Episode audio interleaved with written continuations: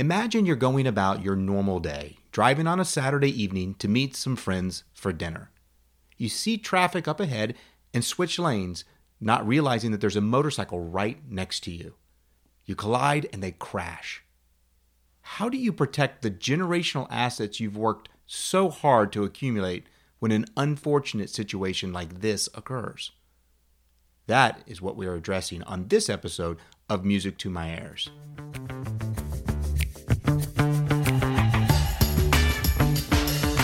Music to My Heirs, the podcast that discusses generational wealth and wealth in general. Welcome your host, Stephen Lewis.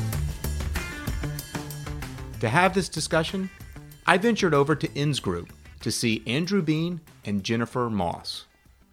Inns Group is one of the nation's leading independent strategic risk and insurance advisors.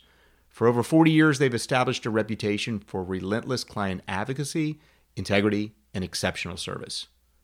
Andrew Bean is one of their shareholders, and Jennifer Moss is a vice president in their private client practice. On this episode, they come together to share their technical expertise around preparing for life's unexpected risks.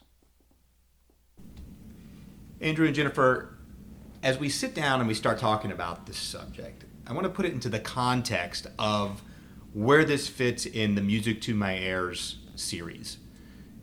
When we're working with clients and focused on creating the most success generation to generation, we're constantly looking at risk. We're thinking about how to build and balance portfolios and design. But one thing that we don't have control of is risks outside of investments that just come along with life. So I really want to take some time and talk about how do you normally advise wealthy families to deal with those risks that just exist as you go out in life? Well, typically we talk to them about liability insurance and excess liability insurance or an umbrella. Okay, so I've heard that term before, umbrella, and I've heard, I now understand excess liability and umbrella are kind of interchangeable. But what is it? How do you explain to somebody this is really what excess umbrella insurance is? And then I'm going to ask Jennifer if she will to tell us what it isn't. So, excess liability insurance is liability insurance that sits over and above your underlying insurance policies, such as your auto insurance, your homeowner's insurance, your boat insurance, that provides an extra layer of protection in the event of a tragic accident. Something that really starts to build the costs up. Exactly. Now I heard you say the word liability. So Jennifer, is this this is specifically for things that I've created as a liability? Right, you and family members. Okay. So it typically it's going to cover the rest of the people in my immediate family. Exactly. Okay. So the the children, the dog, even you know the pets that are immediate family. Okay. And so what's it what's it definitely not cover? It's not a blanket or a catch-all policy that fills the gap um, from your underlying policies. It doesn't cover like business pursuits. So if if I decided to not cover the shed in the backyard when we decided to get insurance, I can't look up and say, "But I have an umbrella policy. Shouldn't that have covered it?" That it's not going to do that. No, it doesn't cover any type of physical property damage that you own. It's liability. It's physical damage to other people's property that you have caused or been proven negligent in. Right. So it's not necessarily a loss I had; it's a loss that I created as a Exactly. liability. Right. Okay. Exactly. Then I start thinking about my families that we work with, and I'm thinking, okay, who should I be thinking definitely needs to have this? What are some of the characteristics, or maybe describe the life of the people that are more likely to need umbrella, or maybe more likely to need more umbrella insurance? I would say anyone probably needs it. Yeah.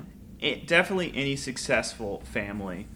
Excess liability, in my opinion, is one of the most important coverages for our clients to buy. The cost is typically very inexpensive, and it's a no brainer for successful families. We also live in such a litigious society these days with a mass social media presence that makes you such a target for potential litigation. So I'm going to go through, and you had given me a list, and I'm going to share this with the, the listeners. This is, I think, the general list, and then we'll get into some of the more odd things. But listen to some of the things that they said.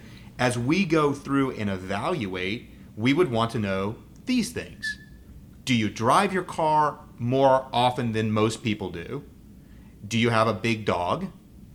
Do you have toys like a jet ski or a snowmobile? Uh, do you often entertain at your house? Uh, is your car a fast car? Do you have kids in college? Do you let people use your vacation home? Uh, it doesn't matter if they're family or friends. Um, on that list, I do not own a snowmobile. So I'll just tell you that I don't own a snowmobile. Uh, actually, don't own a jet ski either. But I mean, look, I've got a dog. I've, you know, I drive more than I think most people do. You you were even mentioning to me the other day, and I did never th- thought about this. Just do you play a lot of golf? And I know it seems a little silly. Everyone says, well, define a lot because I know some people that consider a little a lot. Yeah. Why would I need? Why would an umbrella policy help me during golf? Or what other scenarios do you?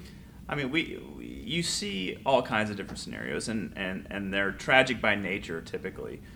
Um, anything from playing golf and forgetting yell forgetting, forgetting to yell four, or being involved in an auto accident, texting while driving, or driving under the influence, or having a party at your house and someone leaves intoxicated and harms someone and it comes back to you. There, there's hundreds of scenarios of things that could happen. Yes, they're few and far between, but at the end of the day, they can happen, and you, you need that extra layer of protection, and that extra layer of protection is an umbrella policy.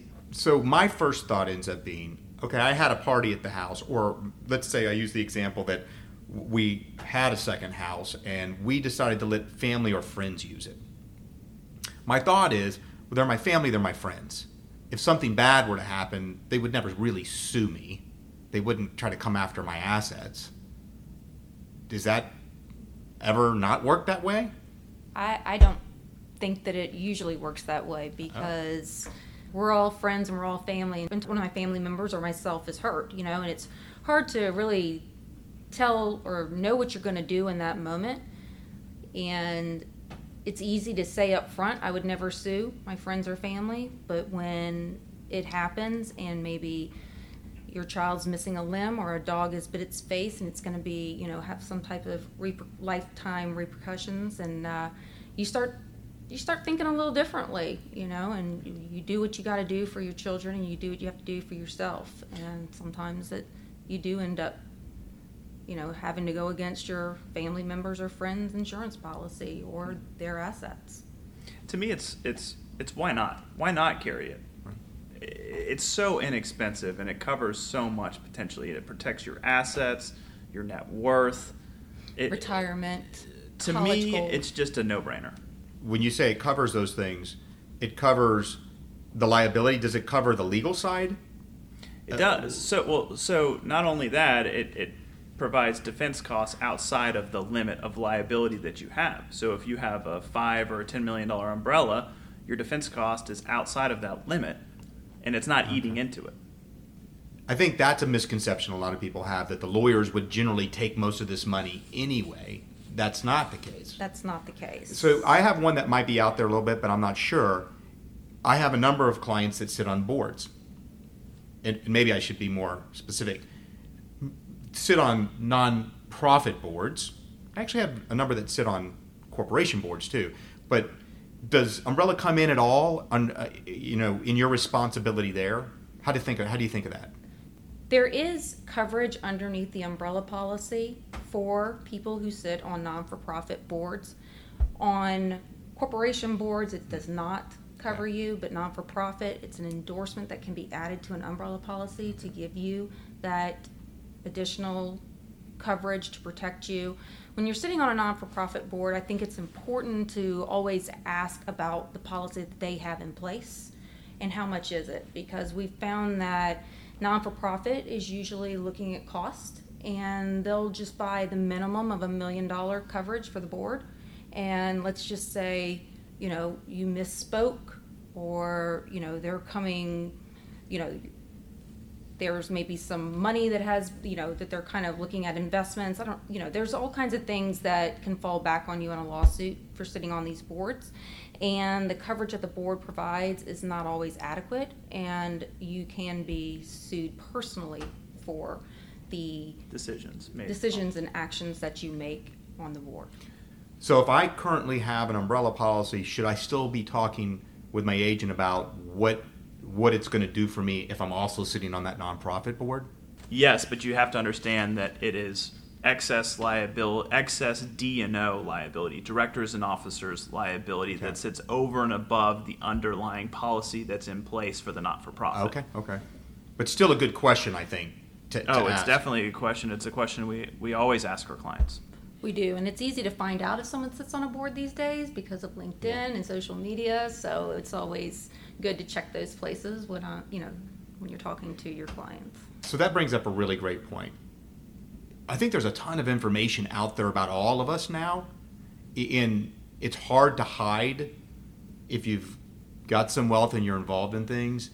But then there's the whole cyber side of this. Are you seeing that being another element that we're having to deal with? Is what about cyber bullying, cyber issues like that?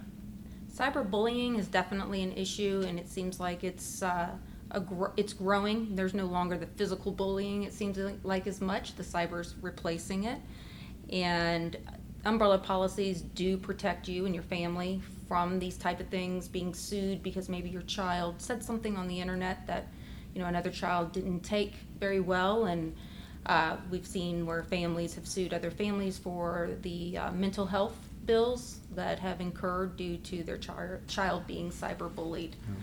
I I think all of us are guilty of, of this mass social media presence, and and at, you see people go viral for the silliest things, and you need to be aware of that. I think you need to educate your client on what they're putting on the internet, what they're putting on Instagram or Facebook.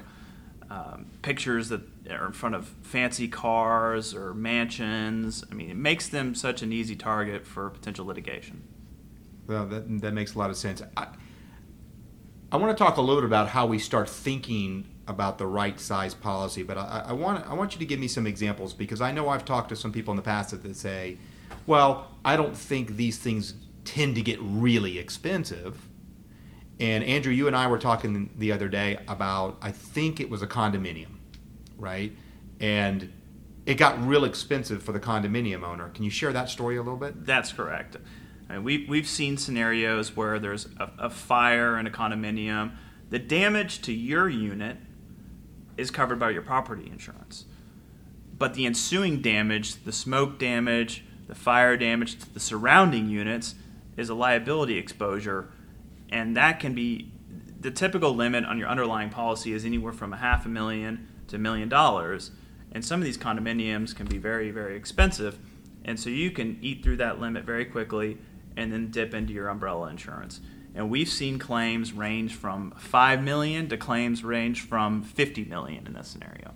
So you brought up a point that I want to understand better. You said I want everyone to think about this insurance as you've got an initial insurance you mentioned before that you've got insurance on your car and you have insurance on your house that gives you some liability protection, right? Correct. This sits on top. Correct. Do you need to possibly adjust that baseline insurance that you have in your policy before you can get the umbrella insurance or does it matter?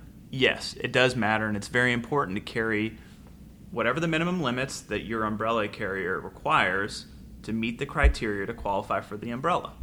And so typically that's around 300,000 for your homeowner's insurance and I'd say two 250,000 for your auto insurance.